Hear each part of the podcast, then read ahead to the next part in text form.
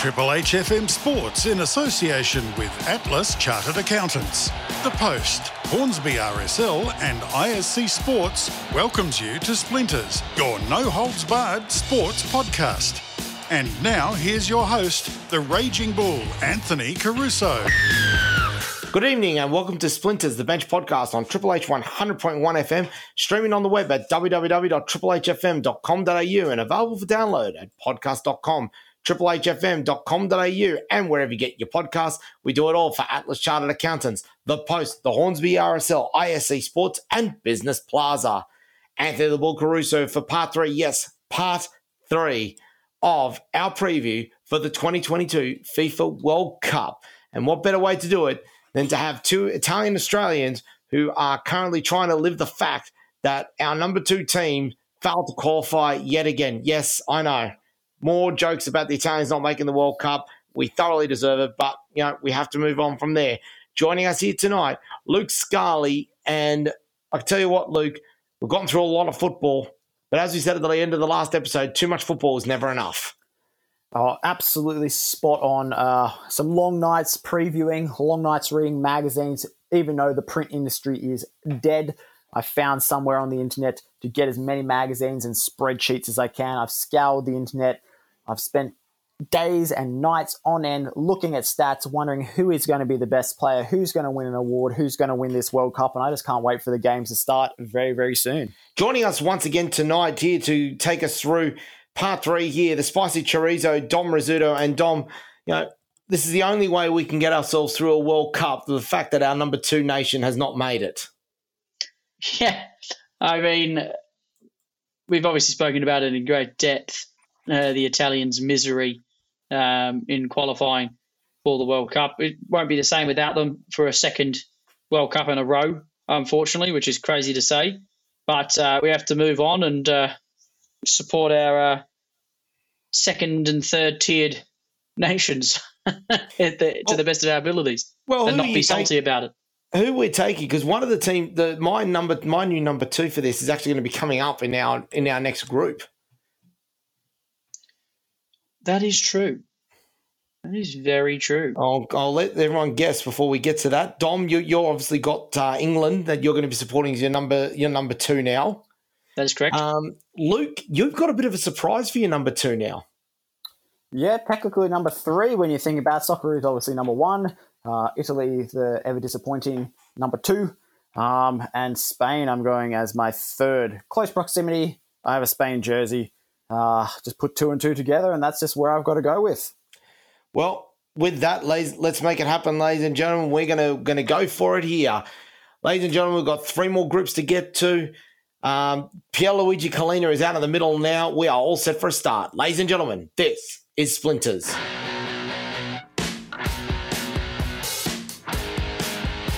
We're going to kick things off here tonight with our first team in Group F. It is Belgium who qualified from UEFA as Group E winners, coached by Roberto Martinez, captained by Eden Hazard. It's their 14th finals appearance, their fourth in a row.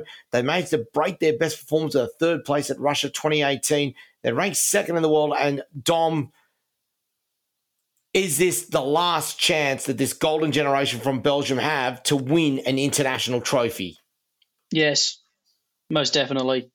There's not much left uh, in terms of the quality that they had a few years ago.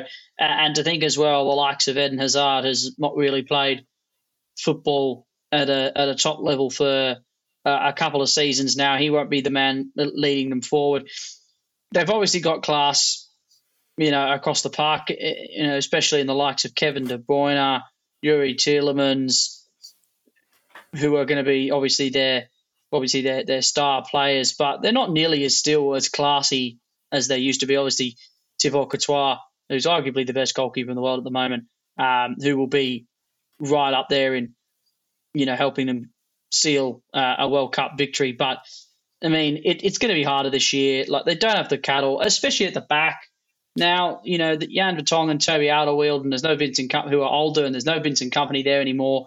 They're going to struggle defensively. We saw that in the Euros and then even up top, like if that that Romelu Lukaku can he get fit in time? He hasn't really played for Inter Milan this season. He has he was he did play his first game uh, last week or the week before and did score, which is great to see for him. Can he get back to to goal scoring form? The emergence of Leandro Trossard at Brighton has obviously provided them a different outlet uh, to Eden Hazard, who obviously hasn't played for Real Madrid since his move to the uh, the Spanish capital.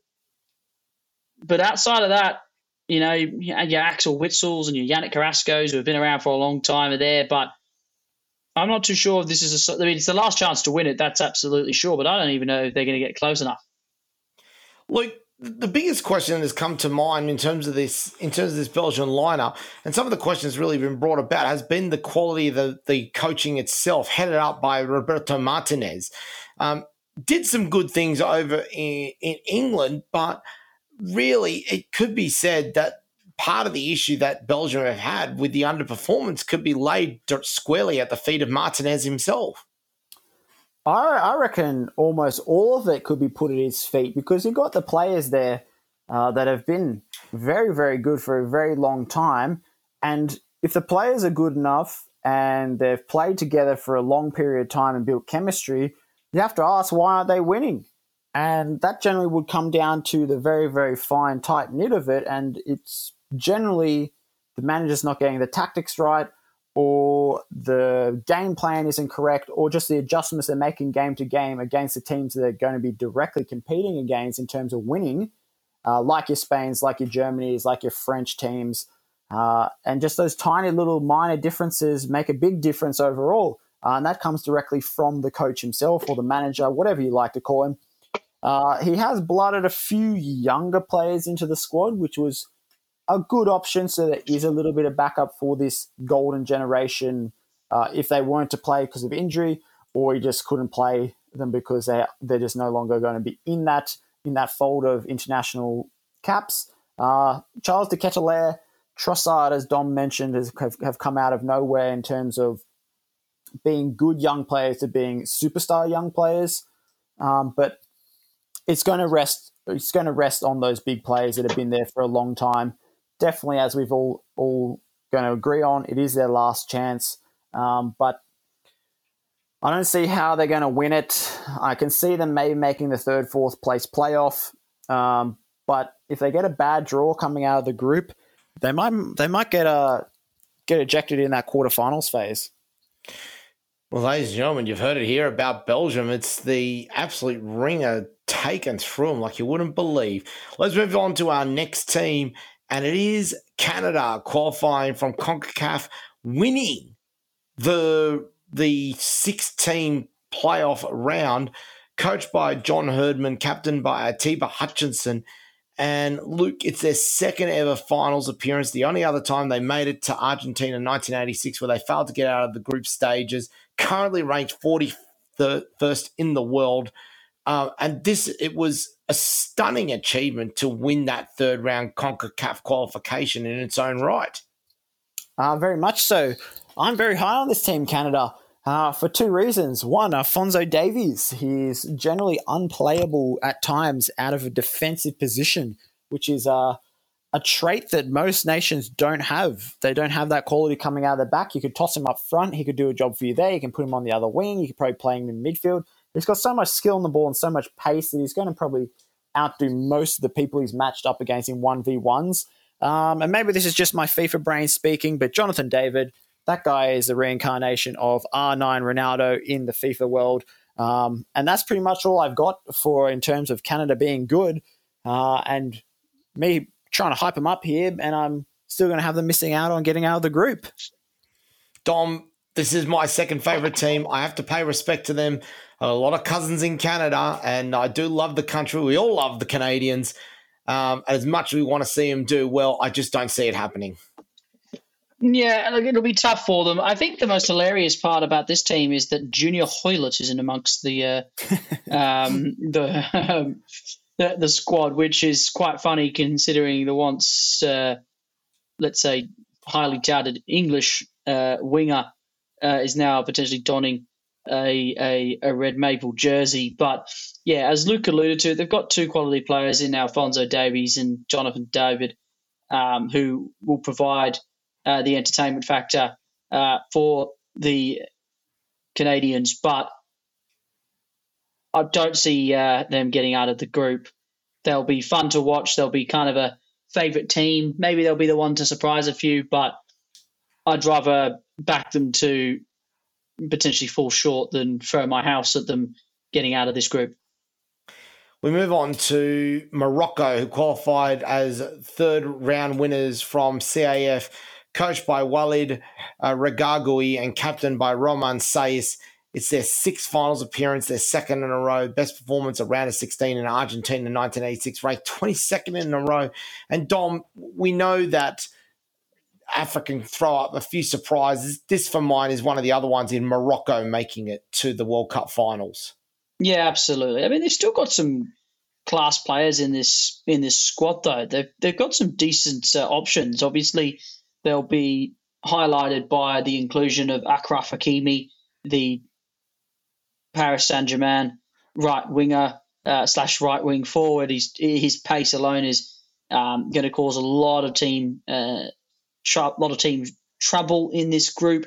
Then they've got you know some real decent quality up front too in uh, Hakim Ziyech, who unfortunately hasn't played enough football to really uh, be in the right patch of form, but we know how good he can be. There's obviously Soufiane Boufal. He's had time in the Premier League and has moved over to the French league uh, to ply his trade. They've got some quality in Youssef En-Nesyri and Munir El Haddadi, who are both playing their trade in La Liga. So they've got some some decent players in the squad. And then they've got Ilias Chair, who's uh, playing for Queen's Park Rangers at the moment, and they're flying high in the championship at the moment. So uh, they're a reasonably decent squad with players playing at strong clubs across um, the the globe.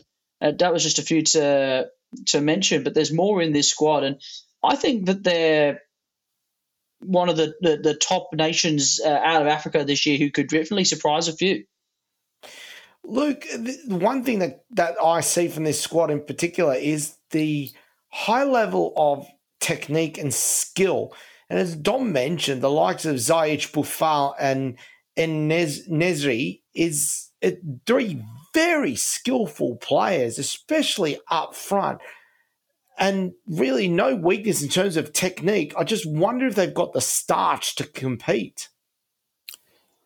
Well, it's going to be hit and miss. I think I mentioned in our last preview that an African nation always throws up a surprise in terms of them uh, not being highly highly touted and then coming in and, and putting a big shock in. Uh, this Moroccan side at the back is is quite formidable to say the least. They've got very very good attacking wing backs. Uh, their goalkeeper, Bono, uh, at Sevilla, very, very good, surprisingly, as a lower tier or lower expected goalkeeper. Uh, so that's that's a good start from getting that solid defense, which are going to be need to be strong defensively. Uh, and then, like you said, they have very, very good technical ability going forward. Um, they're playing a good clubs. Uh, Ziyech is probably their highlight uh, and he's not getting good game time at Chelsea. But there's a possibility of him just turning it on uh, for the World Cup. We've spoken about Gareth Bale in our previous podcast as well. Uh, he just seems to be an international player right now. He performs out of his skin for Wales uh, and then hits the golf course when it comes to club football. Not so much now, but in these Real Madrid days. Uh, that could be Ziyech uh, when it comes to him stepping on the park in that first game he brings out those five star skills that we're so used to him seeing in the past. One to keep an eye out for then Morocco. It'd be interesting to see how they go.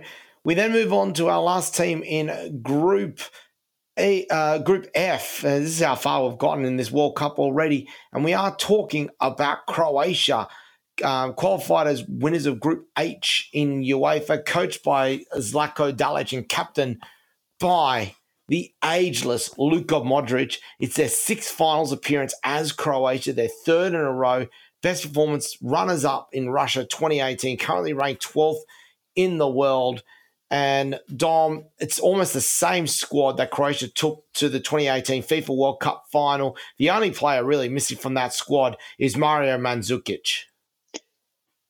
Yeah, he's not there. Rakitic isn't there either, which will uh, provide a, a different shape for uh, this side. Well, at least I think he's not there, unless my eyes deceive me. Um, I'd be surprised if he was left out. He's still, you know, playing at a, a relatively decent level. Um, I think yes, he might be struggling with the odd injury at the moment as well. Yeah, possibly. That's true.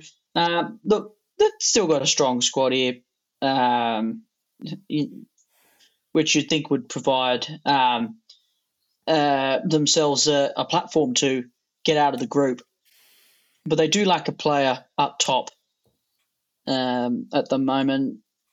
Andre Kramaric has never really kind of give, been given the opportunity as he's kind of been behind Mandzukic for so long.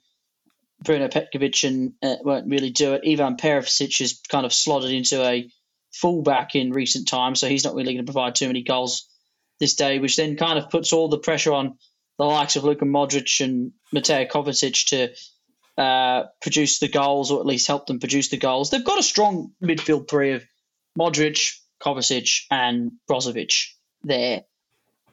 But they and they've also then the emergence of Mario Pasalic at Atalanta will is a, is a great in for them as well. Defensively, probably not as, as sad as they used to be. The you know an, an aging backline and and they don't have a you would say a world class option between the sticks, but they'll still be decent enough to get out of this group. There's no doubt about that. And uh, anything other than that would be deemed as a failure. Is it the the ending of this win- particular window, Luke, or are they got the position to be able to make that transition through to remain somewhat competitive? Uh, I think it's going to be the ending unless we can see four or five players come out of nowhere uh, that aren't currently in the squad. Uh, and they all get very good at the same time. Uh, they can't really run now. The the team they've got a lot of mileage in the legs, even though it was just a few years ago that they did so well. Uh, they all play, have played at very high levels. They've put their bodies through an absolute workload. Um, not to say they're not going to be good at this World Cup. Uh, I've, I'll, I'll have them coming first in their group, uh, but I think that's going to be kind of a, a show of power from them, um, possibly destroying Canada and Morocco, uh, and then having their toughest test against Belgium, which I think they can win that as well and go three for three. And then it will just be a matchup in the in the next stage where I think they'll probably either lose or they'll find a tough, tough battle of it to get through from there, uh, and then go no further. I, but like you said, I think it, I think it's going to be the end of this kind of dominance of the Croatian national team, um, unless they can get four or five better players in. Well, it has to be said that if we if we're calling Croatia to win Group F, then they go up against the runners up of Group E, who it could be either it could be Spain or Germany, and you'd almost back them to win that, wouldn't you, um, Dom? Yeah, I guess so. I don't know. I, it, it, it's a it's a really tough group. I mean, I, am liking obviously Croatia um, to to go through probably alongside um, Belgium in Group F. But you know, there's a chance that Morocco and, and Canada could definitely throw a spanner in the works. But those would be my two to go through. But I think Morocco is going to give, uh, in particular, is going to give the other two a really, really good run for their money. Are we calling this group the group of life? Remember that one from a, from a couple of World yeah. Cups ago? Is this the Absolutely. group of life? It's not the death group uh, because everyone has a chance of getting out uh, in terms of being good. It's not not that group of death where everyone has a chance of missing out because of the quality of the teams. Um, like I said, Croatia, I've got one. Morocco, I'm, I'm actually going to have them bottom, but they could easily win this group if they play up to the standards they they've got. Oh, we love a group of life, don't we? Yep. Love every group. World Cup. Absolutely. We now move on to Group G. We've got two before we go to our break, and then we're in the home stretch. We're going to start off with one of the favourites for the World Cup. It is Brazil. They won the round robin stage from CONMEBOL, coached by Tite, captained by Thiago Silva. It is their 22nd World Cup finals appearance, the only nation to appear at every World Cup final five times world champions. They've regained their position as the number one nation in the world. And Luke, haven't they shaped themselves up for this World Cup? Uh, this could be another one uh, in the making. Realistically, on paper, only the likes of France are going to have them uh, match for match, should I say, uh, in terms of quality.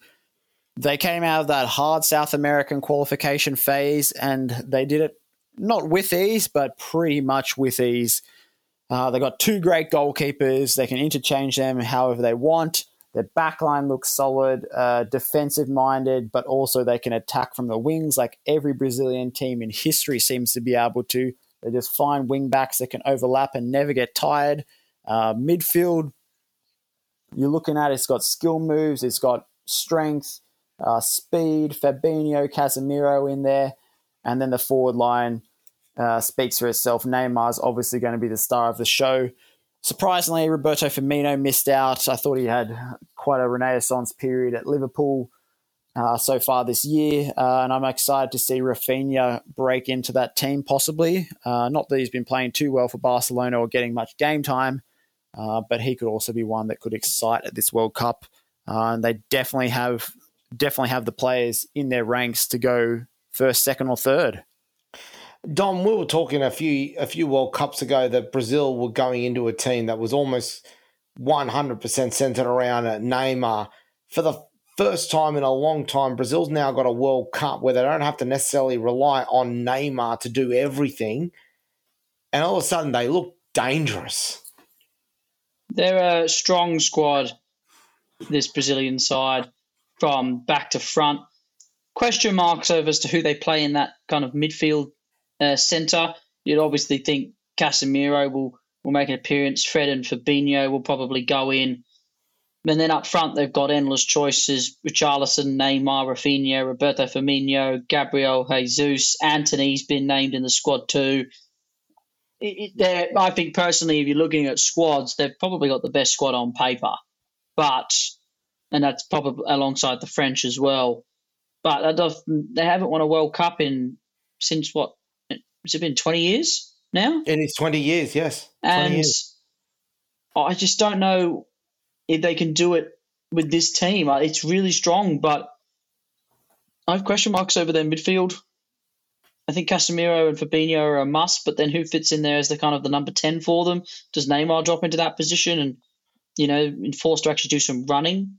Who do they play up front? Do they go with Gabriel Jesus? If he, I don't even know if he got selected in the end, or Roberto Firmino? Uh, up there.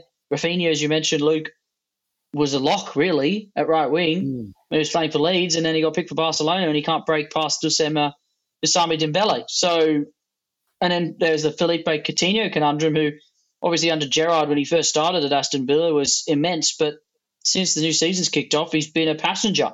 So there's plenty of questions to be asked. And then you got Lucas Paqueta, who's in amongst the mix too. They've got so much talent here. There's no if they find one player's not performing, they've got an incredible replacement. But um, I just don't know where um,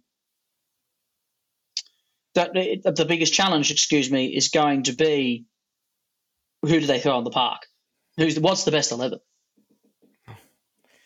That's going to be a real question to ask. And in terms of getting that combination absolutely right. Let's go to our last team before we take a break. And we're going to go over to Serbia, who were one of the other surprises out of UEFA Dom, winning Group A, coached by Dragan Stojkovic, uh, captained by Dusan Tadic. Their third finals appearance, their second in a row, and this is, of course, from after splitting from Montenegro. They've, they've not gotten out of the group stages yet, ranked 21st in the world. And as I said, you know, this is the you know the third time that they've been running since they split away from Montenegro, so a smaller player pool. But it has to be said, probably one of the best lineups that we've seen from Serbia in some time. This is all down to the coming of age of Alexander Mitrovic. You've seen it at Fulham this year a side that has really failed to stay in the Premier League and have any kind of consistency in the Premier League. They've stayed true to him. They've kept him in the squad. He's been good as well. He stayed with the club as well, and they're finally getting goals out of him. And they're at the you know, the mid table of the Premier League in 2022. same thing can be said about their World Cup progression.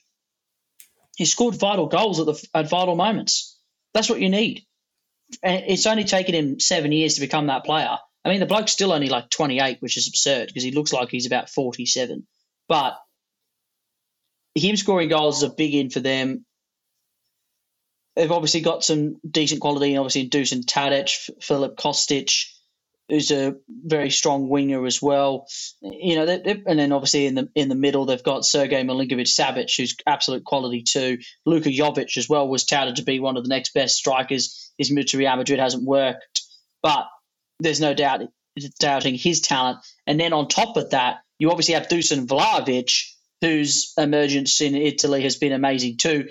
Probably hasn't hit the standard that people thought he would at Juventus just yet, but there's clearly some quality that these guys have up front, uh, which is helping them uh, get over the line. And a lot of them actually playing in Italy.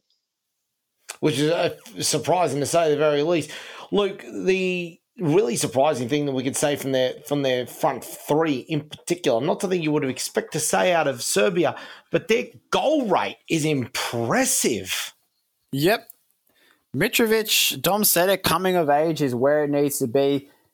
Uh, he's got a lot of games under his belt already. Uh, he's one of the leading players with the most caps in in their their squad, um, which is surprising. And he's got 50 goals already, which I thought I was looking at something. It was incorrect, a typo or something on here, but yeah, that's a that's a phenomenal goal rate at international level, up there with some of the best. Uh, and if he can start producing goals of this World Cup from the get go, um, score those big goals and their defense be solid, And then I can see them doing really good and causing a lot of headaches.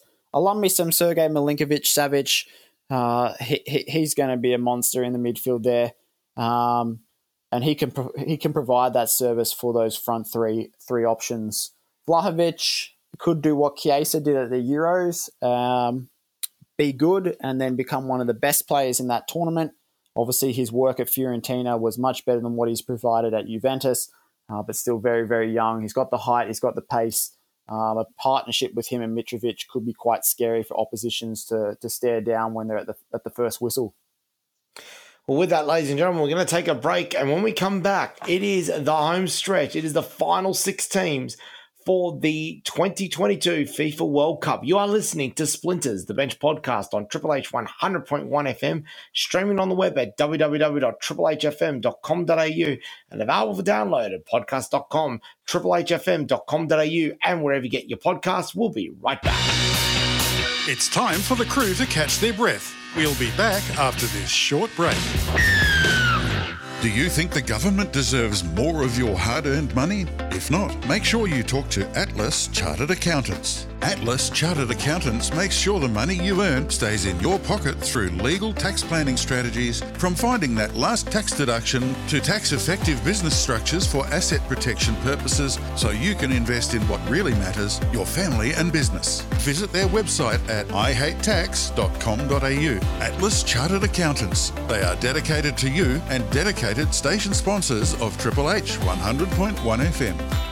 Your local RSL is at the heart of every community, and there is none better in the Hornsby Ku-ring-gai area than the Hornsby RSL. Whether you're planning a major event, dinner with family or friends, or having a quiet night at your local, Hornsby RSL is the place to be. Rediscover what enjoying life is all about with regular weekly events, special entertainment, and some of the best eateries in Sydney. We have you covered for a great night out. As always, drink responsibly. Support the club that supports. Come to Hornsby RSL at 4 High Street, Hornsby, or get in touch on 94 777 and at hornsbyrSL.com.au. The Hornsby RSL, proud station sponsors of Triple H 100.1 FM.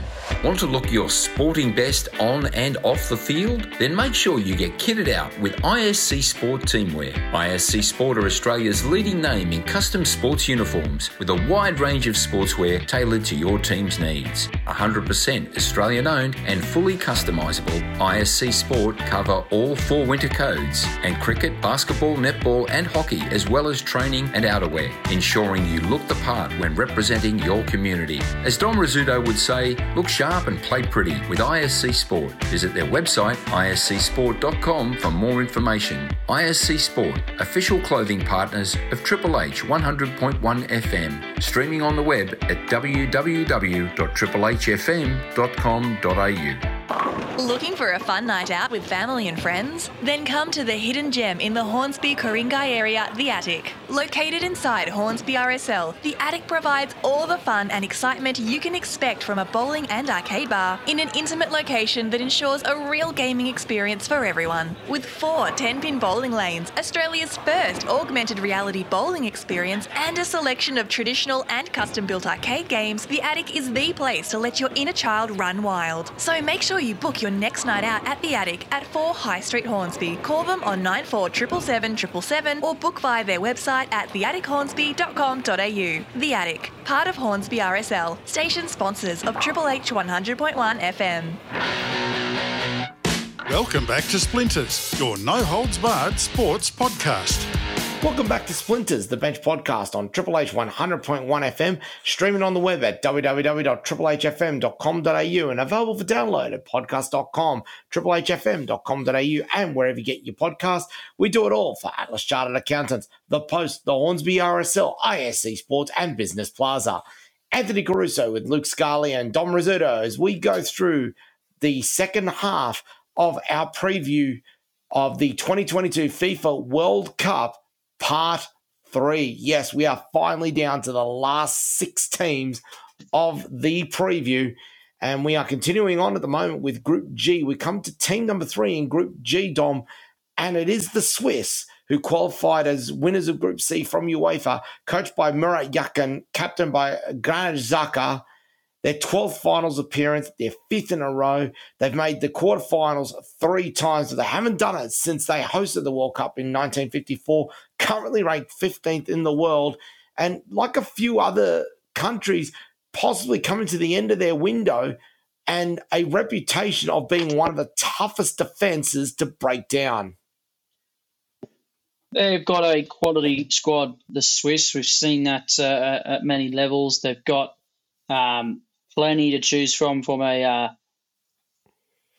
goalkeeping standpoint. They've got plenty to choose from from a defensive standpoint. Some solid options in the midfield. Do lack some goals up front, has to be said, but I think they more than make up with for that for their just sheer kind of quality that they have defensively and in the midfield. They'll be interesting side once again. Um, obviously had a really good Euros uh, with a with a famous uh, win over France in, in that uh, quarterfinal, round of 16 match or quarterfinal. It'll just be interesting to see how they kind of line up, really, because they've got plenty of players to choose from. It's just who they're going to choose. And Luke, they, they managed to maintain their defensive streak even after the retirement of Stefan Lichtsteiner, probably one of the best centre backs going around it during his heyday. Um, definitely very solid. They will be a problem to break down, and we, of course we we know their record at the World Cup as of late. Um, they've only lost a couple of games actually at World Cup finals level. Uh, definitely, that that back line is is is looking very very good. Uh, the back two is hundred percent Akanji in there. Uh, he's been a revelation for Manchester City. He was good at Dortmund, but has gone into another level since transitioning over to England.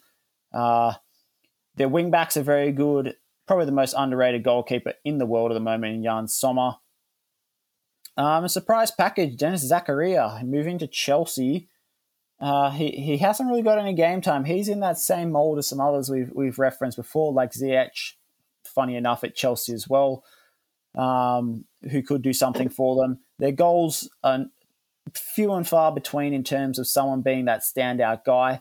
Dom alluded to that already. Uh, Breel Embolo, just like Mitrovic, needs to be a coming of age and uh, start banging him in at the national stage. Last, we come to Cameroon, who qualified as third round winners from um, the CAF. Eighth finals appearance, their first. I can't believe I'm saying this, Luke. Their first since Brazil 2014. Their best performance was making the quarterfinals in Italy in 1990, currently ranked 43rd in the world. Another surprise packet to make it through. They got through on away goals against Algeria thanks to Toko Ekambi in the 120th plus fourth minute. Of course, Algeria headed up by Riyad Mahrez. Everyone expected to get through. And no, it's Cameroon. Uh, yep, definitely. Um, it was a it was a shock to say the least. Uh, they're going to need to pull off a few more shocks uh, to be good in this World Cup. They do have a few players playing at quite high levels. Uh, Andre Onana, probably the one that's most recognisable coming out of that Ajax academy originally. Uh, you got some others in there that can do a job. Uh, one that's been very, very good since acquiring being acquired by Napoli.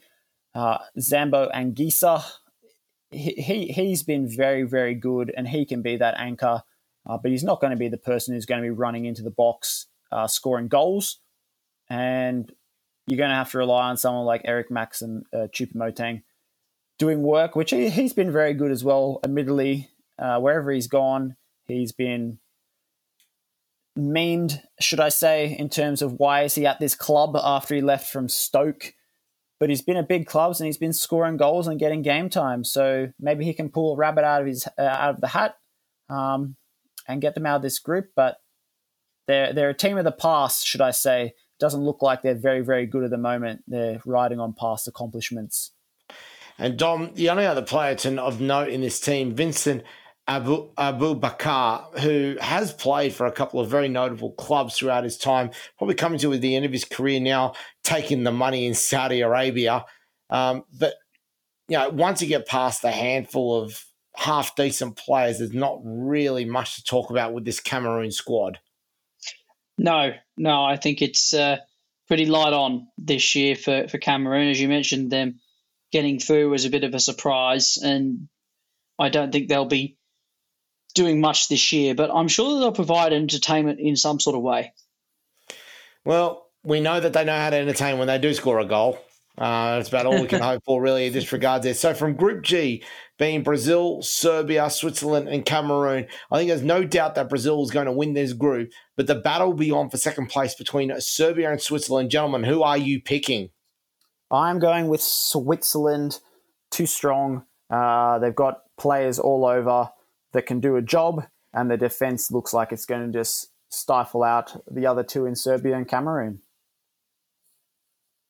I'm going with uh, Brazil and Serbia, actually. And I think Switzerland will miss out. And you, you think Mitrovic is going to run right, do you? I do. Oh, here we go. I mean, you made that point earlier on in the show as well, Dom. You, you forget that he's he's still in his mid twenties. Like that's how young he burst onto the st- the scene when he was first playing for Newcastle United all those years ago. It's ridiculous. We move on to Group H, the last group for our preview of the 2022 FIFA World Cup, and we start with Portugal, who qualified having won Part C from UEFA for the second round, coached by, well, sorry, I was going to say coached by Fernando Santos, but we may as well say they're coached and captained by Cristiano Ronaldo, let's face it. 100%. so, you know, Santos is there pr- pretty much collecting a paycheck at the moment. I'm surprised someone's not yelling out wages right now, really, as a result of that.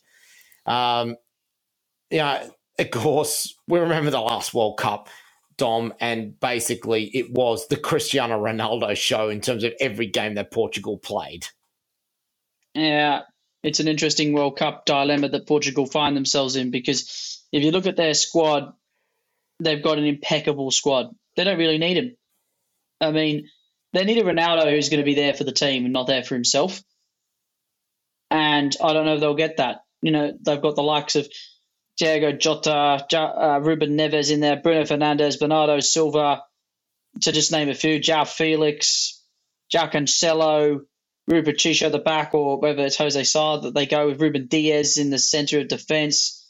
They've just got class all over, and then obviously the, the emergence of Rafael Leao in the last couple of years. And then you add, you know, Ronaldo into that, and they've got an amazing team, but is it going to be the Ronaldo show again, or are they going to actually play as a team and, and win a World Cup. They're another one that uh, will be wanting to try and win one for Ronaldo um, other- this year. But I guess the question is, unlike Argentina, that obviously love Messi and the players who love him want to win for him, are these Portuguese players going to have the same kind of sense of loyalty to Ronaldo? I don't know. I haven't. I haven't really seen it from them, bar that Euro win in 2016 which is pretty much more of the same, really, in, in that regards. There, look, the uh, the big challenge that Portugal have got is that this is going to be the last World Cup for a whole host of players, and we're going to rattle them off right now here: Rui Patricio, Cristiano Ronaldo, Pepe, Jose Fonte, Cedric Soares, and Joao Moutinho. Um, yeah, these guys are while world class players. This is their last international tournament, and there is going to be a significant changing of the guard after this World Cup. It is going to be a changing of the guard, but they do have the players already in development to just take over straight away. Uh, Jota, Felix, Leao, that could be your front three for the next two World Cups, maybe possibly running them as their your you know your veterans in a third World Cup. Uh, Nunez, Bernardo Silva, Fernandes, they're going to have a good, decent half decade still. Uh, you got a back line that can do a job as well. Uh, Cancelo's an absolute monster. He can play left, he can play right, so you can fit other players in around him. Possibly when it comes to national games, you can play him up a higher position on the wing. Uh, but those, those those ones you just rattled off, Anthony, are going to have to go um, after this World Cup, and it's whether or not they want to get these young guys up to their level and all play as a team together to go further and deeper into this tournament, or they're going to be like, this is our last World Cup. Um, we're going to be the leaders, we're going to be the coaches, and we're going to have everything play through us. And that's been the the mo um, put on Ronaldo, and he's brought it upon himself for many years. Uh, don't get me wrong, I love me some Ronaldo, but he's not playing at Manchester United for a reason, um, and that's not just because the coach wants to transition uh, to another another player or another style of tactic. Uh, it's just because he's just not providing for what the team needs. Um, that's going to be the, the, the same issue that Portugal has. It's going to be Cristiano Ronaldo through the middle, give me the ball. Um, that's just not going to win games at this stage. We then move on to Ghana, who qualified as third round winners from CAF, coached by Otto Addo, captain by Andre Ayew. And look, this is a half decent Ghana lineup. Uh, they broke their run of outs. Uh, it's their fourth finals appearance, their first since Brazil 2014. Whenever they've turned up at the World Cup and actually made it, they've actually done quite well. And this is a very decent lineup from Ghana this time around. Very much so. They have a good quality across the park uh, and playing in good clubs as well. Uh, the the move of Inaki Williams to be playing here now um, is very good for the nation. Uh, Mohamed Kudus, he's been sensational for Ajax, uh, so I'm, I'm expecting something good out of him. He hasn't had a, a, a many many games on the national stage just yet because he is still so young, uh, but but he's he's got a wand in his boot, and him um, partnering in the middle with Thomas Partey, who can lock up those holes defensively and let Kudus to do his thing uh, in that attacking sense. Uh, gives me some give me some great life and some great great thoughts about how this team can once again perform to a high level. Dom, this is actually a dangerous team to come up against because on their day they are the kind of squad that that almost could beat anyone. Yeah, I mean they've got some quality. This uh, Cameroon side, Thomas Partey in there, as, as mentioned previously, is obviously going to be the player that they rely on heavily. Um, you know, and they'll excuse me, I say Cameroon Ghana side. Apologies, and are going to you know pretty always kind of love a good cut run Ghana as well, and I can see them doing it again uh, in a in a relatively favourable group that they have here. Despite the fact it's it's another kind of group of death situation going on for them, but they've got a real good chance of, of getting out of this group. And with the players that they have, this is the opportunity to take that. I'm going to be fascinated to see this. This, of course, will likely be the last World Cup, of course, for Andre and Jordan Ayew, who have been stalwarts of this team for you know, years on end. The other thing they've got here, Luke, is a couple of very good youngsters also, also coming through, especially in defence. The likes of um, the likes of Tariq Lamptey, Mohamed Salisu, and Alidu Seidu coming through. They're going to be very handy over the next few years.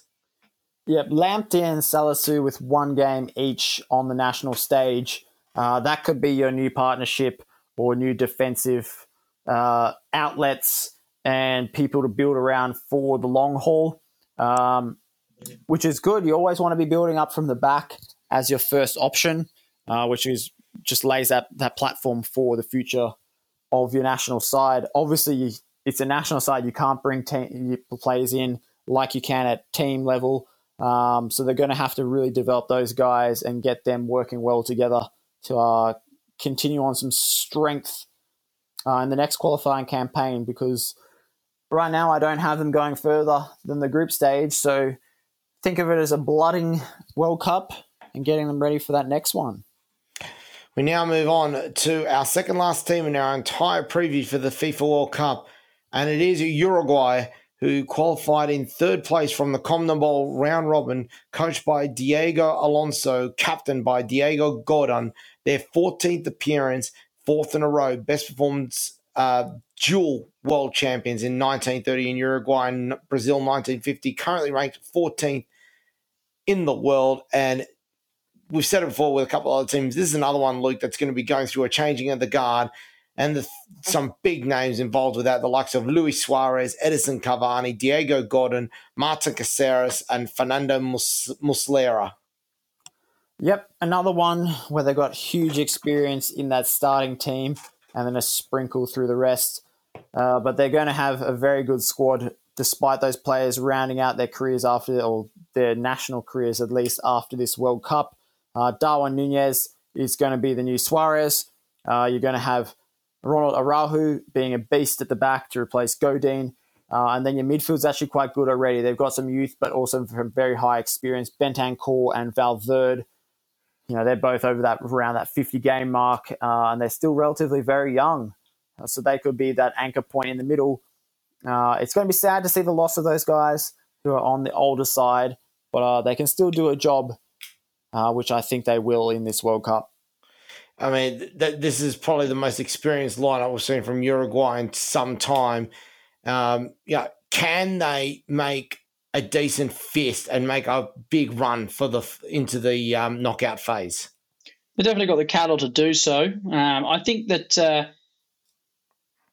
they've got some age up front, obviously, in Luis Suarez and Edinson Cavani. Whether they'll go with them as with the experience or if they'll give Darwin Nunez his shot, uh, a lot of it will, I think, and a lot of the limelight will be on Federico Valverde. His emergence at uh, Real Madrid this season has been uh, sensational. So I'll be very, very interested to see how he goes as really the star man in that team. A lot of it will be built around him. If he can have a great World Cup, then this team has got heaps of potential to go deep in the tournament. But as mentioned, they're another team in that sort of last window of opportunity to have a, a good crack at, at, a, at, a, at a trophy come this uh, um, December time when the tournament kicks off. We then go to our last team in our entire preview for the 2022 FIFA World Cup, and it is South Korea who qualified from the AFC third round Group A runners up, coached by Paulo Bento, captain by Son Heung-min. It's their 11th finals appearance, their 10th in a row, and their best performance of fourth place. That's Japan, South Korea in 2002. Current ranking of 28th. And Dom, this has probably been the most consistent team coming out of Asia. And I think, again, similar to a couple of other teams, plenty of speed and a genuine dark horse to ma- cause some trouble, especially in the group in the knockout stages. Yeah, very true. Um, but look, again, a lot of it will venture around uh, Son Heung-min and whether or not he's going to be fit in time with that fractured eye socket that he sustained just a week or so ago. Uh, other than that, without him, they don't really have much quality um, in the squad that is, you would say, world class. And I don't again see them as a thanks to coming uh, nomination or nominee, I should say, uh, potentially come the uh, four matches into the uh, tournament. Wow, Luke, have you have you got something more positive to spin on this team, or are you equally seeing that without Son Heung-min, this team falls apart? Uh, without Son, it's going to be a massive loss. Uh, they're probably going to be much weaker overall, despite it being just one player out. He's just that important to their squad. I'm a little bit more high on higher than Dom seems to be. Um, maybe that's because I'm watching too much of them in the Asian qualifying, and they're just trouncing Australia a lot of the time. So I think they're ten times better than everyone in the entire world. Um, but that's just me me justifying why the Socceroos can't win. Uh, they only really got three players that are going to be high level. One's obviously Son, he's under an injury cloud. Uh, Hwang Hee Chan at Wolverhampton hasn't really been doing much, but can do a job. Um, and this Napoli fullback who's just come out of nowhere as a kind of mid tier to upper mid tier defensive uh, quality player. But outside of that, I'm kind of on the side of Dom as well. I don't see them doing too much. They're just above that standard of come here, come in and go home, um, but not very good on my end either. Well, with that, that is the end of, of Group H. And uh, by the sounds of it, it's going to be Portugal and Uruguay. But the question is, in what order? First to you, Dom. Sorry, ask that question again, Chris. I just cut out. Okay, repeating that one again. We come now to the end of Group H, and I think there's little doubt that it looks like it will be Portugal and Uruguay who makes it out of the group. The question is, and we'll come to you first, Dom, in what order? Well, uh, I think uh, Portugal will be top of the group and Uruguay will come in second. Luke. Uh, I have it going exactly the same way. Portugal, Uruguay. Uruguay could upset and take first, uh, but that Portuguese team is looking very, very solid, and that Ronaldo factor could be their downfall for second, or it could be something propels them up into first. So, Portugal and Uruguay, the same as Dom. Well, ladies and gentlemen, that is the end just about of our preview of the 2022 FIFA World Cup. Before we wrap things up here, the last thoughts that we're going to have in terms of this World Cup, we're going to ask our our panelists here a winner, a finalist, a golden boot, a player of the tournament, and one outlandish call you are going to make. So, first off, we're going to go who do you think wins the World Cup and who makes the final in the in in this competition? First to you, Dom. I think so. Who do I think is going to win? I think. Um, oh, who's going to win? That's really tough. Oh, that's so tough. Who's going to win? I th- I'm going to go safe, and I'm going to say France is going to win, and they're going to go back to back. Um, France, no, actually, no, no, they're not going to win. I'm taking that straight out. I don't think they're going to win at all. I'm sorry. Oh, hang on. Are we asking? Are we asking here just quickly? Who is the who we think the winner is, or we go for like an outlandish pick? No, no, winner of the winner of the World Cup. Winner of the World Cup. Okay. Well, look, I'm going to be safe. I'm going to go with France, um, who I think just have the best squad on paper uh, to win the World Cup. And who do they beat in the final? And I think they beat Brazil in the final. I think we have a 1998 rematch. Luke. I have Brazil as my pick. I would love for Argentina to win, but Argentina got that over Brazil in the Copa America. Uh, I don't think Brazil are going to let that go again. Um, I don't see France getting to the final this time. I believe the brackets match up to have Brazil and Argentina just kick each other in that final, um, and Brazil to come out with the win. And I'm actually going to be going with uh, Luke on this, given that that structure. I think it will be Brazil over Argentina in the um, in the final there. The next one we're going to have is your golden It's going to be your golden boot and your player of the tournament. Luke, to you first. Whew, you put me in a hard one here. I know. We This always is- ask the hard questions this is the one where it could be anything because you would assume that the best player would be from the team that wins it, right? Yep. So if you're going to say that, let's stick. Let's stick with that. Let's stick But with let's that. let's let's stick with with that. Um, I'm thinking I'm thinking something not different, uh, but it seems like Neymar occupies the role of uh, LeBron James when it comes to uh, a tournament. The team wins, it's him. Everything's about him, um, and I think that's going to be his crowning crowning moment. He's going to get the World Cup trophy, uh, and he's going to take out player of the tournament. Golden boot. Golden Boot. It's too too hard to pick, uh, so I'm just going to have to go with tried and true Lionel Messi. Messi golden boot. Dom. If you if you, so you're calling France to win it. So who wins it from France for the best player and then your golden boot? I mean, does the best player have to be from the team that wins the tournament? That's No, what that's think what I was alluding to. Yeah. It couldn't necessarily be, but you know, It's usually pretty seems close. Uh, yeah, I think it's Benzema will be the player of the tournament, or Met- Messi will be the player of the tournament. Yeah. Um, because why not? Benzema's just in a rich vein of form, rich vein of form, and also the kind of feel good factor for Messi being the best player in the tournament. They might get a bit political with it. Um, or can, same could be said for Ronaldo too. Uh, goal scorer, highest goal scorer this year. I'm actually going to go with a little bit of a cue ball here, and I go with Harry Kane. Harry Kane for the Oh. golden boot. I am. I'm gonna. I'm gonna go with you, Dom. I think Benzema for the best player, and I'm gonna go even further. I'm gonna call Mitrovic for the golden boot. wow. Interesting.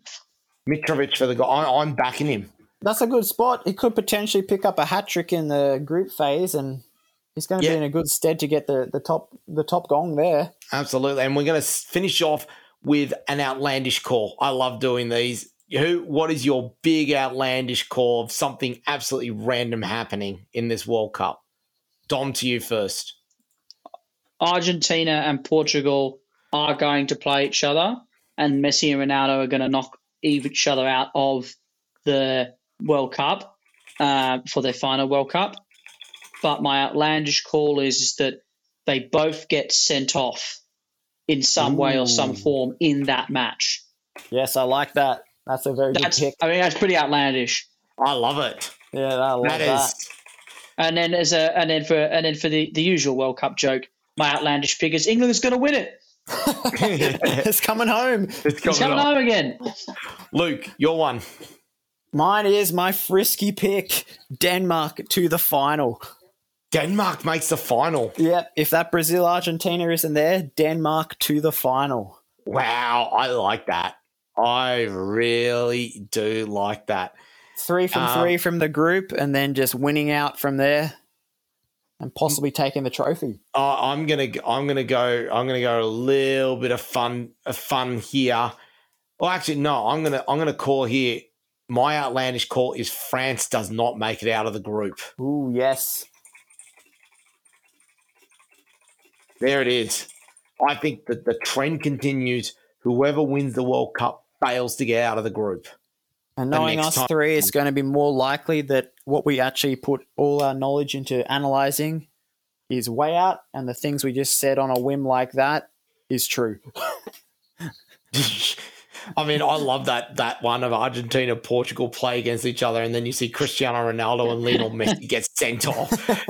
Dom, does it happen at the same at the same moment? Yeah, of course. I reckon they like uh, like they have an argument with one another, and it's like like there's a full on like a bit of fisticuffs. One's on the floor holding his head, the other one's on the floor holding his head. There's uh, absolute rubbish, and the ref has no choice but to send them both off. Okay. Oh, that's too good. That is too good. Um, all right, well, ladies and gentlemen, that is full time here. I can't believe we finally made it that is the end of our preview of the 2022 FIFA World Cup. We can't wait for this tournament to start. It only comes around every four years, the biggest team sports event in the world. And you just know everything stops when this comes around. First off, my special thanks to Luke Scully for joining us here. And we will likely have you when we do our wrap up early next year.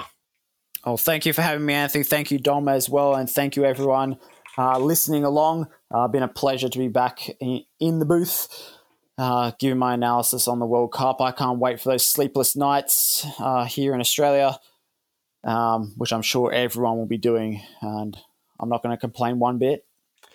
Dom, a pleasure. And given other events that have been happening here as well, this may be your last ep- uh, edition of Splinters for the year. Thank you for your contributions throughout the year. No, thank you, uh, Caruso. Thank you, uh, Luke, for helping us out. Keen for the World Cup too.